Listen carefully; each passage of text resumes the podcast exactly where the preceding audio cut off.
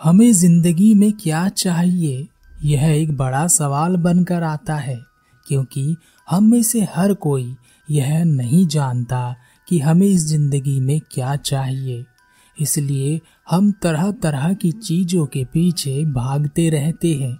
कोई धन के पीछे, कोई पद के पीछे, कोई प्रतिष्ठा के पीछे भागता ही रहता है। लेकिन इन सब चीज़ों से हम पाना क्या चाहते हैं? सुख? सुविधा नहीं। यह हमारा भ्रम है कि हमें सुख सुविधाएँ चाहिए। वास्तव में हम सबको सिर्फ़ एक ही चीज़ चाहिए। अगर वह चीज़ हमारे पास है तो फिर हमें कुछ भी नहीं चाहिए। और वह क्या है? वह है खुशी।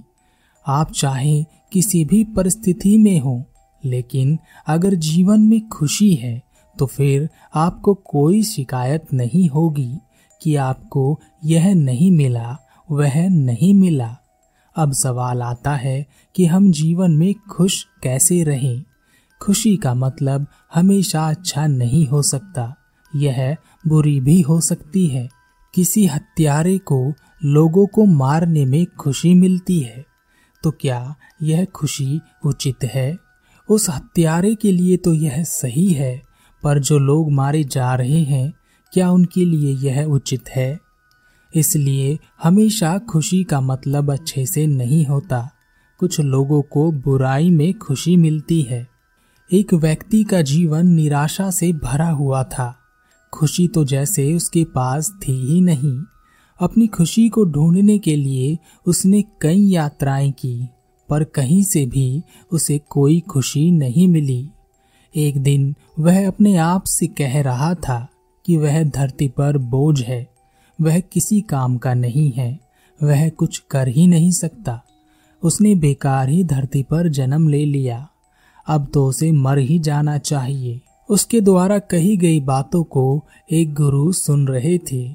गुरु उसके पास आए और उससे कहा, क्या तुम कुछ ढूंढ रहे हो जो तुम्हें नहीं मिला? व्यक्ति ने कहा हाँ मैं खुशी ढूंढ रहा हूँ। मेरे जीवन में खुशी नहीं है। क्या आप बता सकते हैं, यह कहाँ मिलती है? गुरु ने कहा हाँ बता सकता हूँ। खुशी मेरे पास ही है। तुम चाहो तो इसे ले सकते हो। व्यक्ति ने कहा, क्या आप कुछ ऐसा मंत्र या कोई जादू टोना टोकटा कुछ भी दे सकते हैं जिससे मेरे जीवन में खुशियाँ आ जाएँ? गुरु ने कहा हाँ दे सकता हूँ, पर इसके लिए तुम्हें जो मैं कहूँगा करना होगा। व्यक्ति तैयार हो गया। गुरु उसे अपने साथ अपने आश्रम ले आए और कहा, जब तक मैं ना कहूँ, तुम यहाँ से कहीं नहीं जाओगे और कोई सवाल नहीं करोगे। वह व्यक्ति तैयार हो गया और वह इंतज़ार करने लगा कि गुरु कोई मंत्र या कोई जादू उसको देंगे। पर गुरु ने पूरे दिन उससे कुछ नहीं कहा और ना ही कुछ दिया। उसने सोचा, शायद रात में देंगे, पर रात भी निकल गई, अगली सुबह हो गई, पर गुरु ने खुशी के बारे में कोई बात नहीं की। तीन दिन भी निकल गए, गुरु ने कुछ भी नहीं कहा। आखिरकार व्यक्ति का सब्र टूट गया और उसने गुरु से कहा, तीन दिन हो गए हैं और आपने मुझे कुछ ना तो बताया है ना ही कुछ दिया है। आपने कहा था कि खुशी मिलेगी। कहाँ है खुशी? गुरु ने कहा, अरे, तुम्हें अभी तक खुशी नहीं मिली? यहाँ तो चारों ओर खुशियाँ ही बिखरी पड़ी हैं। व्यक्ति ने कहा, कहाँ है? जरा दिखाए तो मुझे। गुरु ने कहा, इससे पहले कि मैं तुम्हें खुशियों से मिलवाऊं, तुम्हें मेरा एक काम करना होगा। वहाँ बाहर एक बैलगाड़ी खड़ी है। उस बैलगाड़ी में कुछ अनाज लदा है। उसे दूसरे गाँव में पहुंचाना है। मैं भी तुम्हारे साथ ही चलूँगा। व्यक्ति ने कहा, ठीक है, पर आज मुझे खुशियों का मंत्र चाहिए ही। मैं और ज़्यादा दिन यहाँ नहीं रुकने वाला। गुरु ने कहा, वह सब देखा जाएगा। पहले चलते हैं। गुरु बैलगाड़ी में बैठ गए और उस व्यक्ति ने बैलगाड़ी को हाँकना शुरू किया। बैलगाड़ी ठीक से नहीं चल पा रही थी। उसने गुरु से कहा गुरुदेव, बैल कुछ ठीक नहीं लग रहा, कमज़ोर सा लग रहा है। यह ठीक से नहीं चल पा रहा। गुरु ने कहा, नहीं नहीं, मेरी किस्मत ही खराब है। जिस रास्ते से जाता हूँ, वह रास्ता ही खराब हो जाता है। बैल तो सही है, रास्ता ही खराब है। व्यक्ति ने कहा, नहीं, बैल कमज़ोर है, यह ठीक से नहीं चल पा रहा। रास्ता तो बिल्कुल सही है। गुरु ने कहा, बैल सही है रास्ता खराब है, इसलिए तुम रास्ता बदल लो। व्यक्ति ने रास्ता बदल लिया पर स्थिति अभी भी वही की वही थी। व्यक्ति ने कहा, गुरुदेव, मैं कह रहा हूँ ना, बैल कमज़ोर है, वह चल नहीं पा रहा। गुरु ने कहा, तुम कहते हो तो मैं बैल बदल लेता हूँ, पर यह रास्ते की ही दिक्कत है, बैल की नहीं।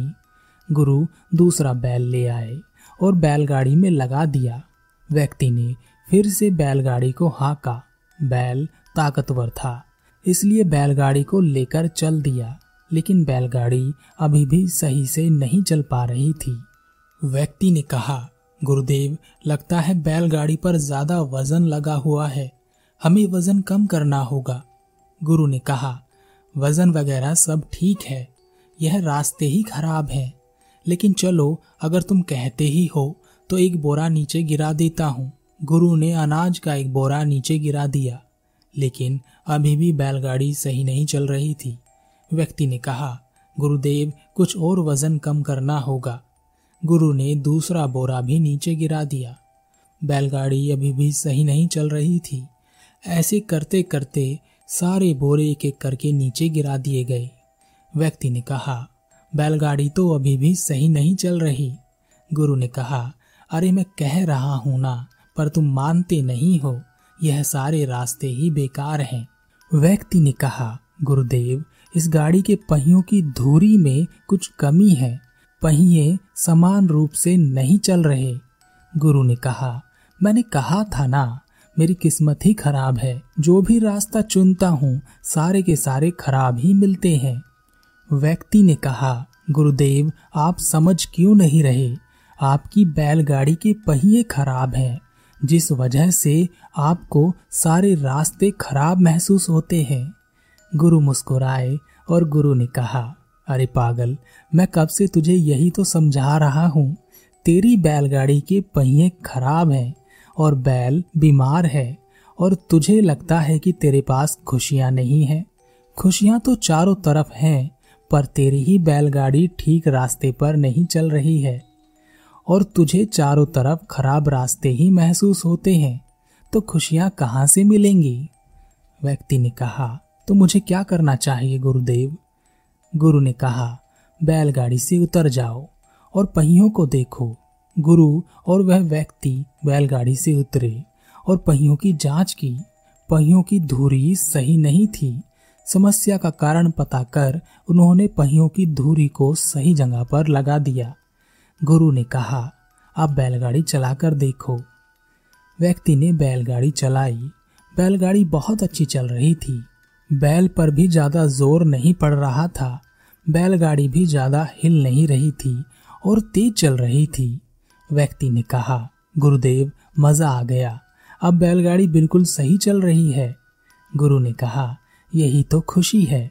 जब सब कुछ ठीक चल रहा हो, अपनी बैलगाड़ी को सुधारो। रास्ते तो सही है, व्यक्ति ने कहा। गुरुदेव, कुछ और समझाइए। गुरु ने कहा, बैलगाड़ी यानी तुम, बैल यानी तुम्हारा मन, बैलगाड़ी के पहिए यानी तुम्हारा शरीर, बैलगाड़ी जिस पर वज़न लदा हुआ है यानी तुम्हारा दिमाग। इनमें से कुछ भी खराब होगा तो तुम्हें कभी खुशी नहीं मिलेगी। तीनों को ठीक करो, तब तुम्हें चारों ओर खुशियाँ ही नज़र आएँगी। क्योंकि बाहर के रास्तों को तो हम ठीक कर सकते हैं, लेकिन समस्या हमारे भीतर हो तो रास्ते कितने भी अच्छे बना लो, गाड़ी सही नहीं चलेगी। व्यक्ति ने कहा, गुरुदेव, मैं आपकी बात समझ गया। वास्तव में मेरे अंदर के हालात ठीक नहीं हैं। इसी वजह से मुझे खुशी नहीं मिलती यह समझाने के लिए आपका बहुत धन्यवाद। हमारे जीवन में भी ऐसा ही होता है। हमारा बैल, यानी हमारा मन, कभी किसी एक पर रुकता ही नहीं। उसके पास जो है, उसे छोड़कर वह सभी तरफ़ भागता है। और जो हमारे पास है ही नहीं, उसमें खुशी कैसे मिलेगी? और जिसमें खुशी मिल सकती है, जो हमारे पास है, उसे मन देखना ही नहीं चाहता। ऐसे ही भागने दौड़ने की वजह से हमारा मन बीमार रहता है। हमारे पहिए यानी हमारा शरीर स्वस्थ ना हो तो खुशी मिल ही नहीं सकती। इसलिए शरीर को स्वस्थ रखना आवश्यक है। बैल अगर स्वस्थ है, यानी मन अगर स्वस्थ है तो वह खराब पहियों के साथ भी गाड़ी को खींच सकता है, मंजिल पर पहुँचा सकता है, यानी बीमार शरीर को स्वस्थ मन खींच सकता है। बैलगाड़ी, यानी दिमाग जिस पर वज़न लगा रहता है अगर बैलगाड़ी पर ज़रूरत से अधिक वज़न लगा होगा तो ना उसे बैल खींच पाएँगे और ना ही पहिए आगे बढ़ पाएँगे। हो सकता है पहिए टूटकर गिर जाएँ, बैल लड़खड़ा कर ज़मीन पर गिर पड़े इसलिए दिमाग पर ज़्यादा वज़न नहीं होना चाहिए। और दिमाग पर ज़्यादा वज़न होता किस चीज़ का है? यह चाहिए वह भी चाहिए उसका भी चाहिए, उसे क्यों मिला? आगे क्या होगा? मेरा क्या होगा? कैसे करूँगा? वह छोड़ ना जाए, वह वापस ना आ जाए। ऐसी ही बेकार की चीज़ों से दिमाग भरा रहता है, जबकि दिमाग पर एक ही वज़न होना चाहिए कि अब क्या करना है, कैसे करना है। तो ऐसे में आपको खुशी कैसे मिल सकती है? अपनी बैलगाड़ी को दुरुस्त कीजिए। खुशी मिलेगी, क्योंकि खुशी चारों ओर बिखरी पड़ी है, पर हम नाराज़गी को ही चुनते हैं। अजीब बात है, नाराज़ रहने में हमें बहुत मज़ा आता है, यही बीमार मन का संकेत है।